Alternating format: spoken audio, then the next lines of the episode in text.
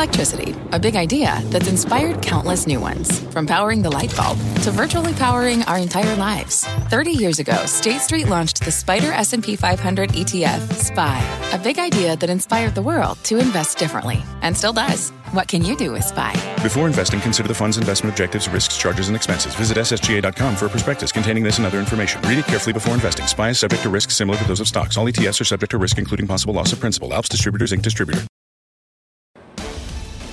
Live from the NASDAQ market site overlooking New York City's Times Square, this is Fast Money. I'm Melissa Lee. Tonight's trader lineup Tim Seymour, Karen Finerman, Dan Nathan, and Guy Adami. Right now on Fast. A big beat for Tesla. Revenue up 81% from last year. The stock higher after hours. We'll go inside the numbers and hear from Elon Musk on the conference call coming up. Plus, a Netflix nosedive of epic proportions. The streamer ending the session down 35%. Its worst day since 2004, now down over 60% this year. So is Netflix dead money? And what about the rest of the entertainment stocks? And later, United Airlines just out with earnings minutes ago. The stock is soaring up 7%. We got a first on CNBC interview with the CEO, Scott Kirby straight ahead. But we start off with that big move higher in Tesla. The stock is popping by about 5% after the company beat on the top and the bottom lines. Revenue jumping 81% from year ago levels and deliveries topping 310,000 vehicles. Tesla's call kicks off at 5:30 p.m. Eastern Time. Elon Musk could join. Maybe he won't. Hopefully he will. Phil LeBeau has got all the numbers and the details. Phil. Hey, Melissa, he says he'll be on the call. I think he has something to say, maybe about something called Twitter. We'll talk about that in a little bit. Let's first talk about the numbers that Tesla just reported, much better than expected, and that's the reason the stock is surging right now. A beat on the top and the bottom line. Check this out: earning 322 a share for the first quarter. The street was expecting them to earn 226 blew it away by a, duck, uh, by a buck. And then you've got revenue coming in $1 billion stronger than expected at 18.76 billion. And the final metric, the one that I think you know, the people who look at the numbers within the numbers are going to be really excited about. Look at the automotive gross margins, excluding government credits. It was expected to come in at 28.9%, came in at 30%. By the way, that 30% is an improvement on the fourth quarter when it was 29.2%. As you mentioned, the conference call starts in about a half hour. We do expect Elon Musk to be on that call. He said earlier today he will be on that call. And yes, a lot of it will be focused on Tesla, but you can bet, Melissa, there will be analyst questions regarding Twitter on a whole number of subjects. Is it going to divert his attention from running Tesla? Will he collateralize his stake in Tesla to finance a purchase of Twitter? Lots of things that are going to be coming up. So, more anticipation than usual for this conference call. Uh, Phil, as, I, as far as I read in the uh, investor shareholder deck, um, it seemed like they were pretty much sticking along the guidance in terms of delivery vehicles for the year, in terms of yes. their growth numbers, which seems surprising yep. a little bit given the shutdowns we've seen in Shanghai. Well, remember, they have said for some time they expect to grow annual deliveries by 50%, give or take. Some years might be a little above 50%, might be a little below 50%. If you take how many they delivered last year, 936,000, What's 50% of that? I think 1.45 billion, something like 4 or 5 million. That's what they're expecting. So I'm not surprised that they did, get, did not get into more detail. But you can bet, Melissa, during the call, there will be a lot of questions about the state of production in China, which, as we know, was shut down at the end of March and shut down for the first week in April. Local reports say that they're starting to fire it back up again. We'll find out more detail in a little bit. All right, that call will be a a fascinating one. Phil, thank you. We'll see you in a little bit with the CEO of UAL. Meantime, let's trade Tesla here. Um, Dan Nathan, what do you make of this quarter? Uh, you know, Phil just said it's surging in the aftermarket. It's up 4%. It was down 5% today. The stock is a trillion dollar market cap that has been up 30 so percent from its lows just a month ago. Do the math on that. Guy can do it. It's $300 billion um, in market cap. So if we're talking about what the expectations were and they handily beat them in a market that's actually punishing, we're going to talk about Netflix, companies that are disappointing, I'd say that's fantastic. I'm not really that excited about the fact that the stock's up 4%. I would just tell you this that the theme of the market over the last, let's call it, year and a quarter now is stocks that are divorced, right, from like reasonable fundamentals will correct and they will overcorrect to the other side. And so the fact of the matter is, this stock, a trillion dollars moving around the way it has over the last few months, is not particularly healthy to me when everything is firing on all cylinders. Can you imagine what will happen if there's any bumps in the road? Okay, so far there mm. aren't though, Karen. No, there, that's those weren't bumps in the road. That was really impressive. I mean, eh, to your point though, it is right back to where it was last night. If you had known right. last night you could buy the stock here, and this would be the earnings that would come out, you would have thought, yes, I mm-hmm. definitely want to do that. It's interesting to me that that's where we are now, flat basically. But those were really impressive numbers. I mean, the gross margin, Phil talked about it. That was really impressive. You and I were talking uh, before the show started. Was it because of the mix? Because China had the lower price cars and that was out of the mix. They must have good pricing. So, I mean, there's a lot to really love if you're a Tesla fan here. The valuation is high, but this quarter, I mean, very impressive. Yeah, um, and they were able to deliver uh, in stark contrast to some of the automaker, other automakers who had been promising on EV but been, been snarled by supply chain issues. And here we are. Tesla's really looking like a standout. We knew that, but here with these results, Tim, maybe that sort of underscores this notion that at least for now, perhaps Tesla is safe, quote unquote, safe from competition. Look, our, our audience knows what my view on Tesla has been over the years, and I haven't been bullish. Um, but it's it's hard not to argue what, what's gone on here. And and first of all, I thought this report, the contribution from Berlin and, and, and, Texas is huge. And, and the fact that they're also able to begin uh, delivering YS and, and you know, the battery cells and the packs out of that, I, I think are very important. I, I, look at the ASP growth and I look at the gross margins. Uh, if they're growing production 50% a year um, with this kind of a profit model, um, I, the stock's actually going to probably hold on to a lot of the valuation. I, I, hear what you're saying, Dan, on, on the chart. Um, it's probably the best mega cap chart uh, tech company chart out there right now. And so, uh, no, I don't. I don't want to chase this, but but I have to tip the cap. And, and also, again, their ability to de-risk their business out of China somewhat. Uh, Shanghai should have been a much bigger deal than it was this quarter. Yeah, um, that's interesting. So, Guy, would you agree with Tim that this perhaps looks like the best mega cap tech chart out there right now? And if so, what do you do if you're not in the stock right now? Could it be a buy right now? Yeah, it's an, I don't know if it's the best looking chart. I'd have to look at the other good looking charts to make that um, determination. I'll say this, though. You know, this is the quarter that people have been buying the stock for years waiting for. So they're seemingly growing into the valuation we've been concerned about. Everybody points out the obvious that we're right back where we were yesterday. The one number I took away operating margins close to 20% is really good. I mean, it's a really strong quarter, but now the stock needs to prove itself. What does that mean? It made an all time high in November of last year, 1243, had a sell off, pulled, went back to 1145, I think, earlier this month. Now's the time where the stock needs to prove itself. The Bears tried, they failed. Now the Bulls have to try and see if we can get through that 1150 level. All right, for more on Tesla's quarter, let's bring in fast money friend Gene Munster of Loup Ventures. Gene, great to see you. What are you focusing on, in on in the quarter? Melissa, the key takeaway is traditional auto just can't keep up with Tesla. And there's two points I want to enumerate. First, on the profitability standpoint, I agree with uh, Karen completely, is that this upside on the critical gross margin X credits number was based on higher margin, uh, the higher margin performance SKUs. The price increases that we've seen had little to do with this beat because those price increases come when deliveries many of those deliveries are pushed out three, four, five months. And so we're going to see that price increase layering forward.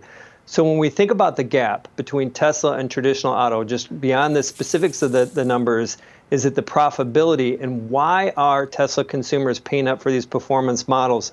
Essentially, to jump the line to get them sooner is because they want their products, and other automotive companies just don't simply don't have that demand for their EVs.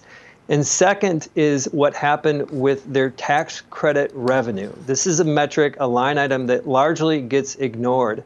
It's basically when Tesla sells uh, these compliance uh, certificates to other automotive companies that aren't making enough EVs. And the quarter was 690 million. Uh, last quarter was 314 million. They had been giving guidance that that number would decline over time as more automotive makers, the traditional ones, made more EVs. They wouldn't need to purchase these credits. And so ultimately, that uh, surprise is testimony to the strength that Tesla is having competitively. So I think that the takeaway is it's not a good spot. This is not a good quarter for traditional auto. Uh, Gene, I'm curious to whether or not you think um, what's going on in Shanghai, the shutdown, will affect ultimate numbers uh, for the second quarter and for the year? It will. We're obviously going to hear some of that on the call. My my guess is it's somewhere between 30 and 40,000 vehicles, assuming that things get back up and running in early May. that would amount to about 2.5% of total deliveries in 2022. So it, it is measurable, but it is uh, transitory, assuming uh, I do believe it's transitory, and I think investors are largely going to look past it. And Gene, when we think about Tesla versus the traditional automakers, are we um, you know, in the Tesla deck, what, what struck me was sort of them highlighting the advantages they have um, in terms of their in-house production, the simplification of the production process, fewer number of parts um, that are cast, the 4680 in-house cells. Um, that were delivered with cars for the first time out of Texas. I mean, these sorts of things, it seems like it's a deeper moat versus some of the traditional automakers. Or do these other automakers also have that sort of technology in the works? first, most I'm impressed at uh, just the, the, the level of detail there. Second is that mm-hmm. there is a distinction, a gap. And I would just simply look at two videos. Uh, look at the video, look, do a video flyover, a drone, a, uh, some video of Giga, Gigafactory Texas. Compare that to GM's new electric uh, vehicle factory that they just came out with.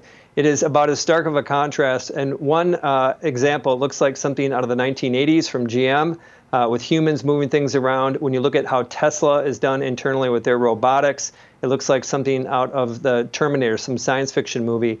Uh, this is the detail, and this is what uh, goes beyond, I think. Uh, again, the the I think getting, in, in my view, is uh, overly focused on some of the metrics. Understand why they're important, but the bigger picture is what you're talking about on the production side, the machine that makes the machine.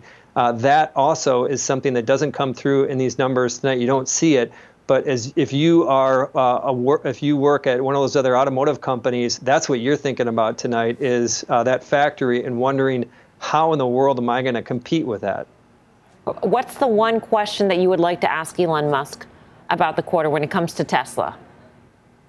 Uh, what's his? Uh, how many delivery backlogs do they? Uh, how many delivery vehicles do they have in backlog?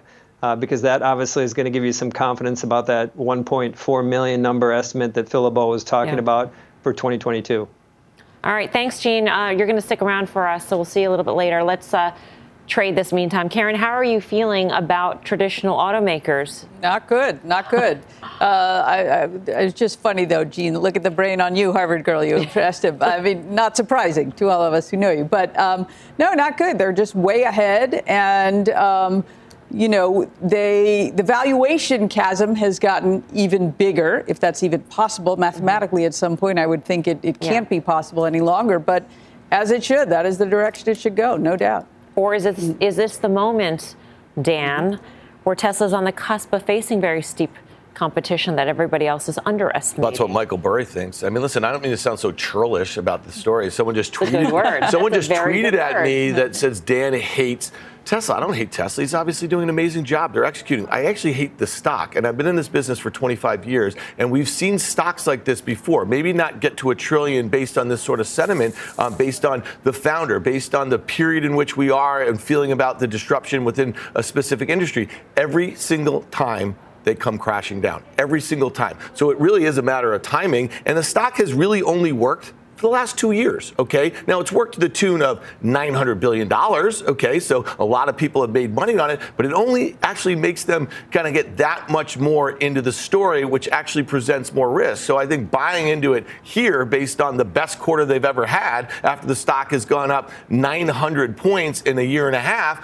doesn't make any sense. Now, every step of the way, you could have bought every dip and you'd be making money, except yeah. the last two months. But here's the thing let's see how it acts tomorrow. I don't know. I mean, maybe that's as good as it gets. Okay. Um, we've got an earnings alert here on United Airlines. The stock is popping after hours despite posting a miss on the top and the bottom lines. United says it expects to report a profit for the full year 2022 after a tough first quarter. Phil LeBeau is back with a first on CNBC interview with United CEO Scott Kirby. Phil. Thank you, Melissa. Scott, I don't know how else to say this, but that's that's some serious guidance that you yeah. gave for the rest of this year. Yeah.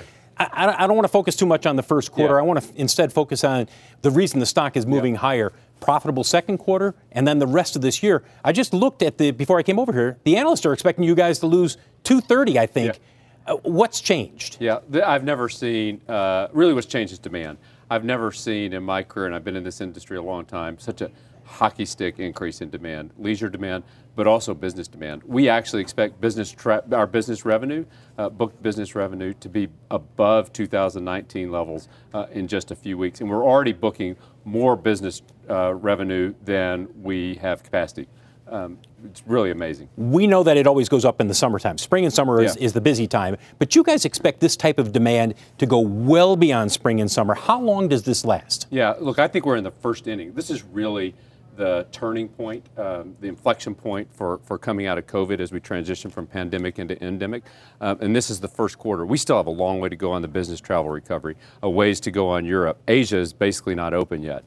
Um, and another way I think about this is we're back to 2019 revenue levels and we're producing the kind of 10% operating margins this quarter. But nominal GDP since 2019 has grown by 16%. Normally we would grow with nominal GDP. That would sort of tell you if we just get back to the normal trends, there's another 16% to go. I mean, it really is an amazing turnaround. The skeptic would say, look at airfares, and that you guys are capturing that early pent up demand, and that with airfares at this level, where you're making up the full increase in jet fuel costs, you're not going to be able to keep it at these levels for this long. The industry won't be able to keep them at these levels. Well, look, I think demand is going to continue to grow. Um, you know, you look at business travel; it, it really is. It's on it. You look at the charts that we have internally; they're just heading up and to the right. It's got a ways to go.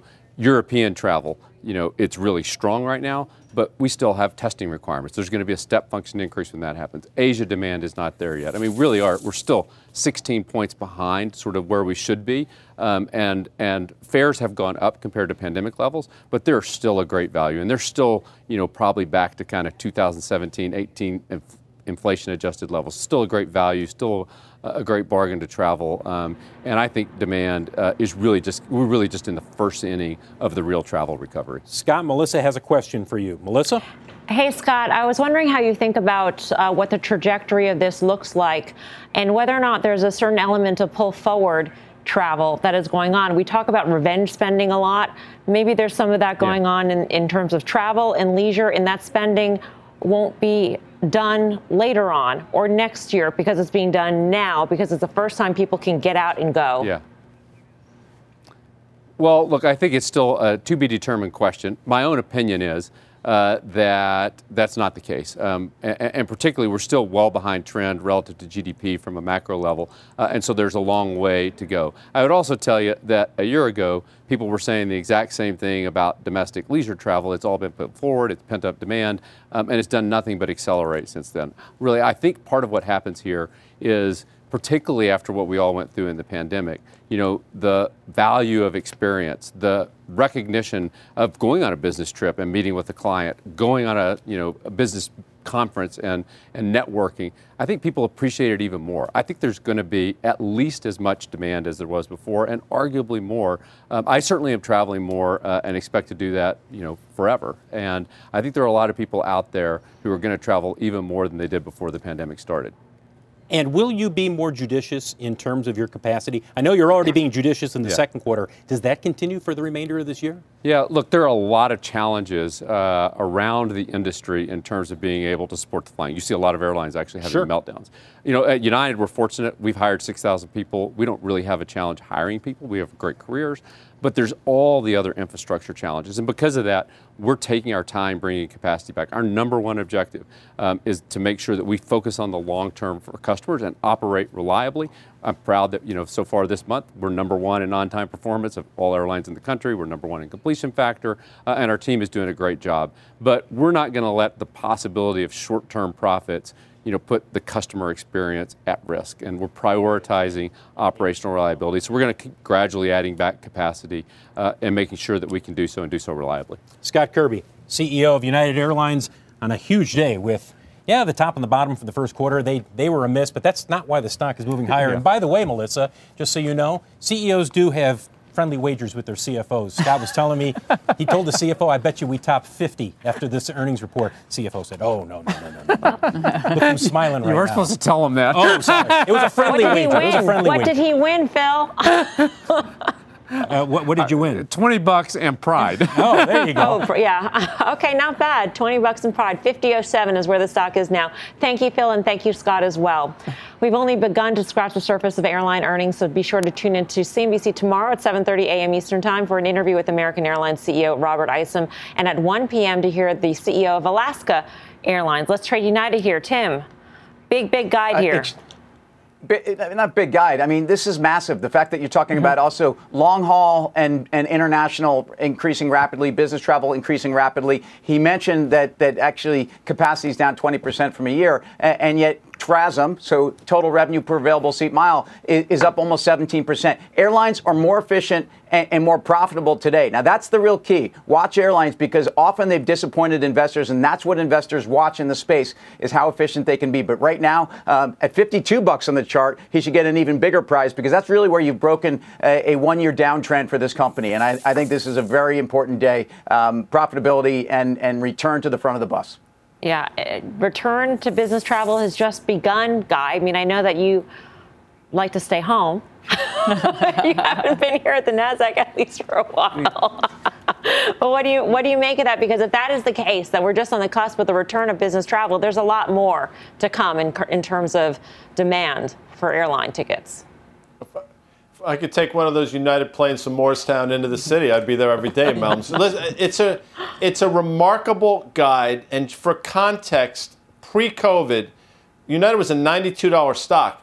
Today, it's a better run company. To Tim's point, far more efficient. I get fuel costs okay, but that's in the stock right now. I'm not saying it's going back to 90, but this should be mid 60s, and we made the same case for Delta a couple days ago. The airlines, to me, still have a lot of room to the upside. What is the read through to the reopen trade?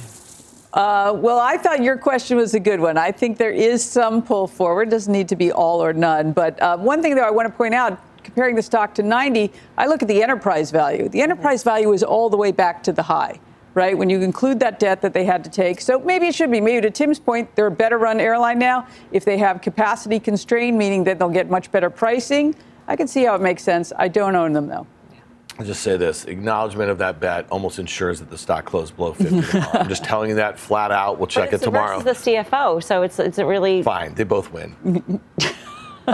50 25. So it looks like Scott Kirby's the winner still. Uh, coming up, we are just moments away from Tesla's conference call kickoff. CEO Elon Musk planning to join and dig into the company's blowout quarter. We will give you the headlines out of that call. Plus, the latest on the Netflix plunge, shares dropping more than 35% for its worst day since 2004.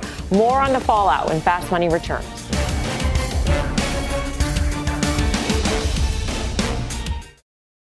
The spirit of performance defines Acura, and now it's electric. Introducing the all-electric ZDX, Acura's most powerful SUV yet. While what powers their cars may change, the energy that makes Acura never will. Crafted using the same formula that brought them electrified supercars and multiple IMSA championships, the ZDX has track tested performance that packs an energy all its own. With a premium Bang & Olufsen sound system and up to 313 mile range on a single charge, and a Type S variant with an estimated 500 horsepower, the ZDX is everything they said electric could never be. It was built with the driver in mind, just like Acura's been doing since the beginning. We could talk all day, but the only way to experience this electric performance is to drive it yourself. Unlock the energy and order yours at Acura.com. What does it mean to be rich? Is it having more stories to share or time to give? Is it being able to keep your loved ones close or travel somewhere far away? At Edward Jones, we believe the key to being rich is knowing what counts your dedicated financial advisor will take a comprehensive approach to your financial strategy to help support what truly matters to you. EdwardJones.com slash find your rich. Edward Jones, member SIPC. Welcome back to Fast Money. Let's take a look at Netflix's eye popping loss today. The stock dropping 35% after the company reported its first subscriber loss in 10 years. Let's take a listen to what some of the experts had to say about the results you're in growth purgatory. You go from growth to value instantly. It's not cheap enough for value investors yet. Cash flow is ultimately the floor. This thing, you know, we, we think it keep falling. And uh, until you see the turn in revenue growth, which is probably 12 to 24 months away, you know, this is dead money in my view. I found yesterday very blamey of external factors and them reacting. And I think we need they need to put more of that blame on their decision making being slow. So I'm hoping that this sort of um, you know slap in the face of these numbers they're reporting is a wake up call because many streamers are doing much more innovative things. So that was just Laura Martin, and she actually upgraded Netflix to a market perform today amidst all the downgrades and price target cuts on the street. So what has to happen for this stock to turn itself around? I think that this notion that Michael Nathanson brought up of um, valuation purgatory is a very interesting one, Karen. Where is it in your view? It's it's closer to uh, I guess the good end of purgatory. I don't know how the spectrum of purgatory is. I mean, it's true. you know it could without uh, you know we talked about the three day rule yesterday. At this pace, there'll be zero if they go down this much every day by by day three. I want to own it there. If it starts to have a something south of a 2 PE, 20 PE, that to me is interesting. I mean, watching it today, I could barely contain myself, and yet I did. I didn't buy any. I do think that there is still, there was just a mass exodus, and I don't think everyone made it out the door today, despite the huge volume. So I do think there's more downside. Analysts, of course, were rushing to, to just get out. But I think it's, I mean, when you think about the valuation, the 225 million subscribers over the one, you know, the hundred billion dollars, mm-hmm. 225 million subscribers is not that much per month, certainly compared to something like a Peloton. I know it's not apples to apples, but a Peloton at $2,600, $2,700 per subscription. I don't know. I, I think this is unique, kind of a unique property. I realize it was a giant, giant mess up. You don't need to jump in, but starting to get pretty compelling. And maybe there'll be some interesting buyers out there that will surface buyers of stock of, of stock. stock. Okay, yes. I just want to be clear on well, that. Well, there should be strategic buyers. Google should buy it if they're going to do an ad support. If they're going to do an ad supported product, why can't they do it? Big cap technology. Because YouTube. Do. Because YouTube. I mean, maybe yeah. I don't Could know, Apple but there should it? there could be a big platform that could do it, which not really. I mean, I don't know why the Justice Department would care if something doesn't have a huge overlap. So Google wouldn't make a whole heck of a lot of sense. But again, I'll just say one thing quickly about you know if you look at the margin structure that you have over at Roku with their ad supported business, this would actually help uh, Netflix's margins if they were to have a real meaningful ad supported business, in my opinion, that captures a bunch of those users who are not paying, that are on their family's account or something like that. Yeah. So to me, I think you're probably right. At some point in the not so distant future in 2022, this is going to become a really good value stock. Um, let's get back to Gene and get his thoughts. Gene Munster of Loup Ventures. We got a couple minutes before the Tesla call starts. Uh, Gene, so did it deserve a 35% haircut in a single day? Uh, simple answer is yes, because this, keep in mind, is the second time they did this over three months. We had the big drop when they reported the December quarter. I think a lot of investors who thought, let's give them a chance to rectify things, uh, really just hit the sell button today. When the stock was down 15% in the aftermarket, I thought, we're not done yet. This needs a re rating. We have to get these growth investors out of here. When the stock was down what it was today, Loup actually started to build a position, not a full position, uh, consider it a half a position because I would agree with your traders that this is something difficult to pick the bottom, but at some level it becomes attractive. We call that fair value, and it hit that uh, that threshold. I love Karen's uh, three-day rule. That's why we didn't do uh, build all of it here. But I would just uh, simply uh, go back to uh, what I believe is I've, I've been negative on Netflix for a long time. Uh, and here we are starting to build a position. And uh, one thing I've always believed in is that this company is going to be around for a long time. And when you have an opportunity to, uh, what in my view, take advantage of what I think is some emotional selling and, and invest in a company that's going to be mm-hmm. around and have the luxury, I guess we do, to have a luxury to own something for uh, two years plus. I think you're going to see that that lift. You're going to see the comps starting to get easier. We talked about a year plus out. I think it's going to probably happen maybe sooner than that. But I actually, uh, tale of two cities here. First, it needed a re-rating. I thought it got the proper re-rating. Not saying that the selling's done, but I think this is getting most attractive in here. It can last for a long time. It can exist for a long time, Gene, but that doesn't necessarily make the stock at this point a good investment or, or make it valued where it should be valued. I'm, I'm curious what your take is on the management aspect of this. Uh, Karen and I were having this, discuss, discussion prior to the show. I was sort of surprised um, at sort of the acknowledgement that you know password sharing had been a problem, but we were growing so fast it wasn't a priority. Um, and then this whole notion of the ad-supported tier this is not like this is a new model that just all of a sudden came in out of the blue. I mean, other platforms have had this for a while, and it sort of surprised me that they would say, finally, it's time to do that. It's going to take another couple of years to do that, that they hadn't been doing this in parallel to the growth. That there was sort of no, there was no uh, possibility in, in management's brain that this growth would possibly slow. Yeah, yes, it was uh, it was a miss for a management team that largely, uh, excluding the last couple quarters, has done a great job over the last decade at, at, at getting there. And so I think this is it's a strike. There's no question about it. The the factor when I think about that, I think that that plays into kind of the emotional side of some of the selling that happens today. When you see that and you start to question I would I would say that if if you want to run a streaming service, uh, there is a handful of people. I put Netflix at the top. I put probably Apple even ahead of that. I think they're uh, going to build something that is still in its infancy. That's going to be very powerful. But I I uh, would would just suggest don't uh, run to the extreme that that management is is incompetent because they've made some mistakes. Uh, yes, they overestimated what the growth. I was embarrassed by their commentary about the, the password sharing. It felt like a defensive excuse. Um, it is a fact of their business, and I think that they're going to find ways to, uh, to, to try to monetize that. At the end of the day, uh, uh, uh investors should be happy that this management team is still in place. Yep. Uh, Gene, always good to get your take. Uh, maybe we'll Thank see you, you, later on in the show uh, after Tesla's. Oh, Tesla's call is, is underway mm-hmm. right now. Um, Guy, what would you say to Gene, who started to build a position here? Gene, well, let's see, has been spot on with it, number one. And the fact that, as negative as he's been, and he's starting to build a position, I think people should take that into consideration when somebody looks at something and says it makes a little more sense now that it has. Absolutely. Gene does great work. Karen mentioned it as well. I was one last night that thought it would hold 260.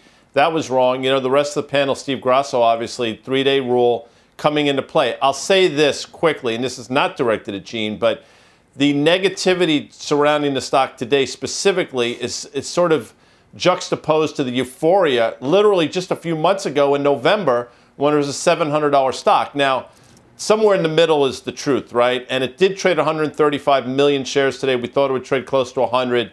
You blew a lot of people out. So I think you're getting pretty close to pretty tradable bottom for sure.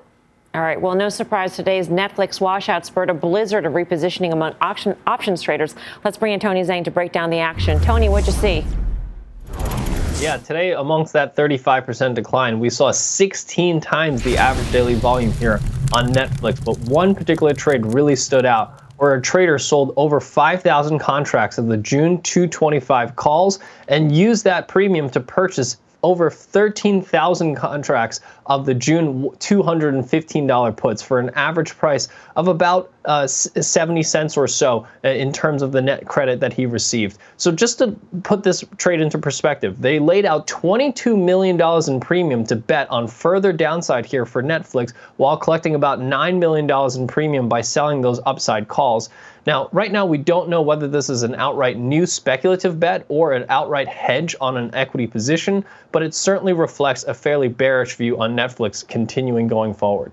Yeah, that's a good caveat. Tony, thank you. Tony Zhang. For more options action, be sure to tune into the full show. That's Friday, 5.30 p.m. Eastern Time. Meantime, take a look at a couple of stocks getting a boost from Netflix struggles ad tech and advertising companies like Magnite, Omnicom, IPG, WPP all rising today as the streaming service says it is looking to add an ad supported tier.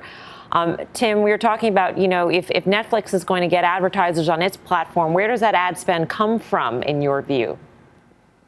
Well, and I'd just be careful about chasing some of those moves too, because I think these are high multiple tech stocks that also have been in the same you know whirlwind. Uh, look, uh, the extra ad dollars, I, it's it's hard to know. I mean, I, I, get very worried here with Netflix that that actually the churn related to the price increases. So um, th- they claim they can build upon a 700 million uh, user uh, total addressable market. I'm concerned about that, and and I'm not sure if if there are people that are going to trade down to the to the ad model, and obviously those are the folks that the advertisers are going to be counting on. So uh, I think there's some cannibalization here, and it's something that I think people should be concerned about.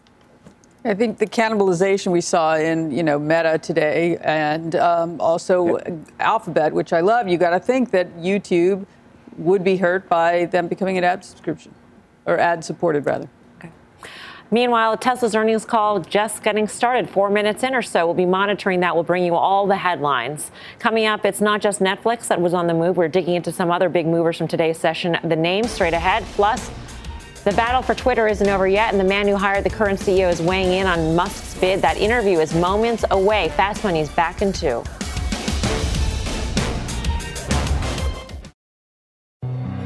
Hi, I'm Ben. I suffer from a condition called writer's block. It strikes when I'm at work. That's why I choose Canva Magic Write. It works fast, generating text in seconds, thanks to AI. Common side effects include increased productivity, compliments from coworkers, feelings of satisfaction. Now I can say bye bye to writer's block. Ask your boss if Canva Magic Write is right for you at canva.com, designed for work. Canva. What's on the horizon for financial markets? At PGIM, it's a question that over 1,400 investment professionals relentlessly research in pursuit of your long term goals. Specialized across asset classes, but united in collaboration, our teams provide global and local expertise. Our investments shape tomorrow, today. Pursue your tomorrow with PGIM, a leading global asset manager. Welcome back to Fast Money. We wanted to get a check on some of the other big earnings movers from today, or big movers, I should say. Meta shares dropping almost 8%, its biggest loss since February. Analysts at Cleveland Research saying their channel checks pointing to a major drop off in ad business in the current quarter. Shares are down over 40% this year. Disney also dropping Florida's Senate approving legislation that would remove the company's special tax district in the state. The bill goes to the House tomorrow. Governor DeSantis is expected to sign it if it passes. And Lululemon ending at its lows of the day down 4.8%. The company announcing a membership program at its analyst day today, saying it aims to double annual sales by 2026. Wasn't all bad news, though. Procter & Gamble shares jumping as the company appears to be able to pass off higher costs to the consumer and Tenet Healthcare shares volatile after the company's latest earnings report. The stock had been up more than 5% during the regular session. Guy, this is one that you were watching, Tenet.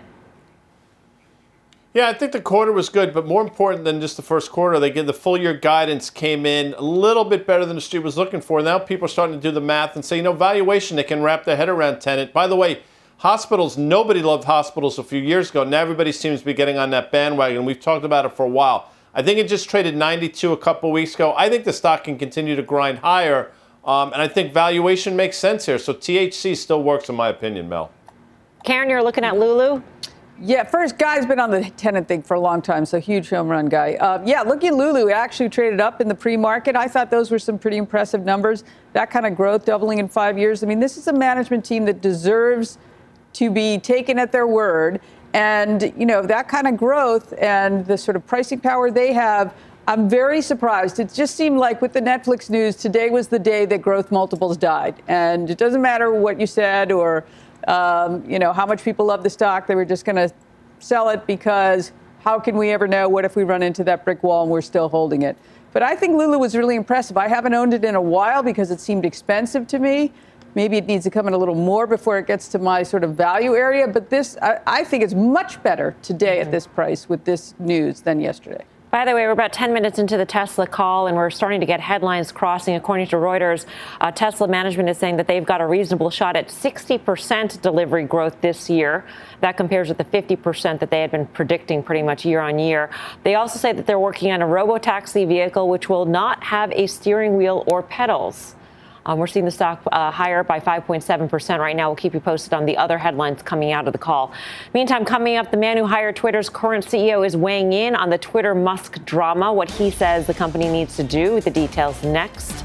And as I mentioned, we are monitoring that conference call. We'll continue uh, to let you know about all the big headlines and when he starts to speak. He's just speaking, speaking right now, I think. Fast Money will be back in two.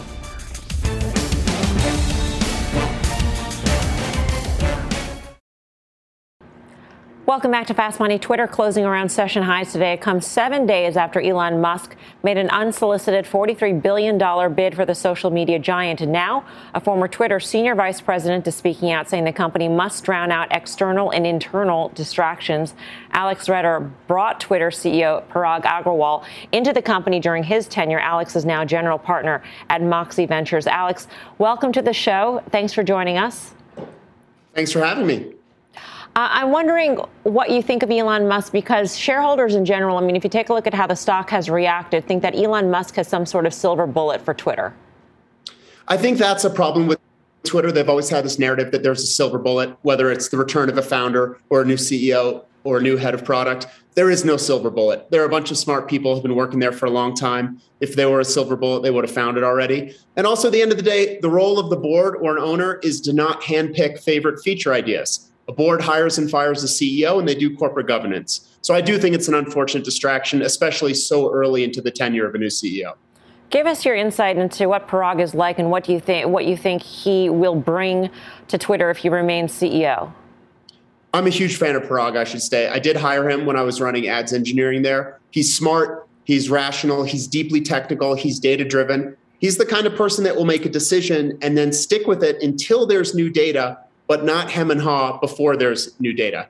He has the context of everything that's happened at Twitter. As I mentioned, there are a lot of people that have tried a lot of things. So it's important to know what didn't work out and what did work out so you don't reinvent the wheel, try new things again when I took over all of engineering at the company from just the ads team, which was working relatively well, I handpicked just a few people to come over and work on areas of the company that were extremely important and in dire need of help. And he was on that very, very short list. He's truly excellent. Alex, what do you think the biggest disconnect is between um, activist investors who've been involved in the name um, Twitter, that is for you know a couple years now, and Elon now agitating, and what let's say the board or what the current management thinks? Because there seems to be a big disconnect. The stock has actually reflected that, obviously, over the last few years. And I'm not asking to comment on the stock, but I'm just saying, like, where do you think that they can find some common ground, how to turn this platform around and maybe just grow faster with more innovation?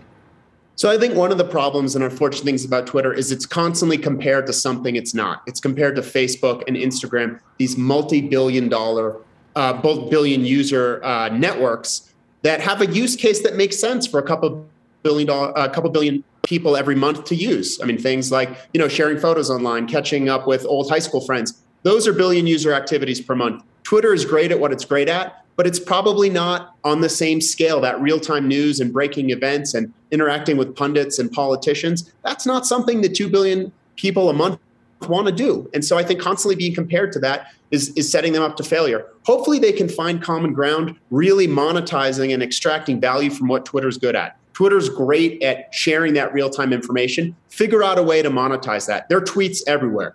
Tons of people that never use twitter consume tweets because they see them on shows like yours, they see them in the media, they see them on the web. So figure out a way to extract value from all the mind share that Twitter has instead of focusing on monthly usage. That's just not what the product is. I think that's interesting that you had mentioned, um, you know, that people get the greatest bits of Twitter for free just because they're published, they're shown in other um, forms of media. How do you think Twitter could monetize that? I think it's a complicated question, and I do think the last thing Twitter needs is outsiders, and I'm an outsider now, just suggesting product ideas. But there are all kinds of models where there's content that gets distributed through other platforms, but people make money off the content. I can't go to YouTube and for free watch every video ever created. Whereas analogously, that is true on Twitter. I mean, I, I can go to the news and on, on, many platforms where Twitter Twitter extracts no value, I can get all the content on Twitter and they make no money. So I would sort of look at different ways to monetize that content that way, license it or something like that. But there has to be something that gets the value of the Twitter content the way people consume Twitter, which is usually off network, instead of trying to force people into the same usage metrics that Facebook and Instagram are really good at. It's clear that you are a fan of Parag, Alex, um, but you also are a fan of Elon Musk. It's just that you think that Elon Musk should, should go and do bigger and better things. If he were, though, to become CEO or uh, of Twitter or own it or take it private, whatever form this transaction could could shake out, uh, you know, do you think that could be a good thing for Twitter ultimately, since he is obviously very intelligent and has a lot of good ideas?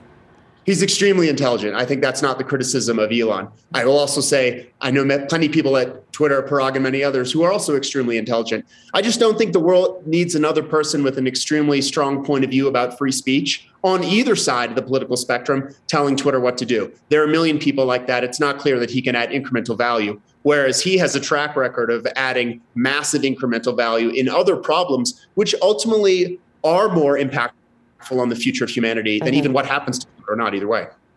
Alex, so good to get your perspective. Thank you so much for coming on to Fast. Appreciate it. It was my pleasure. Alex Roetter. All right, so 420, April 20th, 4:20 p.m. has passed, Karen, and there has been no tender offer so far. Um, if there should be a tender offer, what does the board have to do next? So, if there's a tender offer, uh, the board would need to respond to the tender offer. They would need to issue a 14D9, which is a response to a tender offer. And in that, they would need to say where they're, what's the recommendation that shareholders do, whether they should tender, whether they should not, or whether they can remain neutral. The board can do that. It's less likely. But importantly, the board will also need to talk about how they're coming to their conclusion and what kind of talks or background there has been with in discussions or not with Elon. That in Elon's 14D1, his tender offer, he would need to show where's the financing coming from, and he would also need to detail his view of what the back and forth is between him and the board. I think he, that's puts him in a little bit of a minefield in that I would bet he was having discussions with the board that made it seem like he was more than a passive investor prior to the time that he filed a 13D. So that, that's a landmine for him and his, his lawyers. All right. Um, coming up, we are still monitoring the Tesla conference call. We're 20 minutes in. Elon Musk is speaking. Apparently, he just said that we will be able to produce over one and a half million cars this year, which would imply a greater than 50% growth in deliveries. We got all the headlines that are moving the stock when Fast Money returns.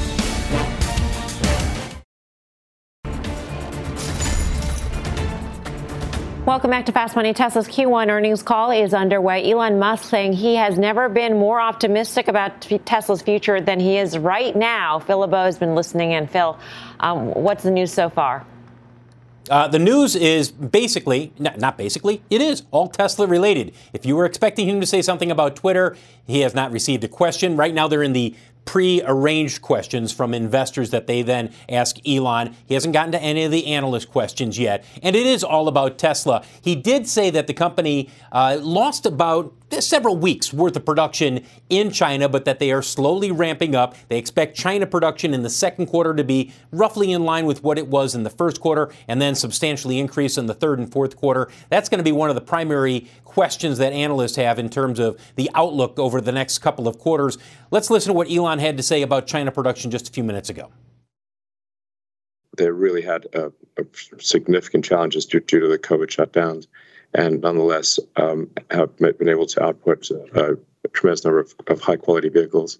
Um, and we are already back up and running uh, with uh, the, the Shanghai factory. He also said that the company has a decent shot, those are his words, decent shot at making a 60% increase in deliveries this year. So, Melissa, if you take a look at what they delivered last year, which was 936,000 vehicles, 60% of that would put them up somewhere around 1.497 million vehicles. Uh, you know, a very outside shot at hitting one and a half million vehicles in terms of deliveries this year. We're going to hop back on the call, see when somebody finally asks about Twitter. Um, thank you, Phil. Phil LeBeau. Uh, the stock is off its after hours session highs, Karen, which is sort of a surprise given how bullish Elon Musk has been so far. And, and we were just talking about why. Why would a CEO, any CEO, and we know this is Elon Musk, he's in a category of his own, but why would a CEO be so optimistic right now when you don't have to be this optimistic given right. so many unknowns in the world. I know. Well, you could just say, oh, we'll be up 40 to 50 percent instead of the, the 60. Right. I don't know. That doesn't make sense to me. The only conspiracy theory, Guy, for you, I know you love them, is that, all right, he wants to get Tesla stock higher so that if he's looking, looking to margin it, to buy Twitter, he'll have more room to do that. Yeah. By the way, um, what Tesla's up in the after hour session is about the size of the Twitter bid. Fun fact $53 billion in market cap gained. All right. Um, up next, we've got final trades.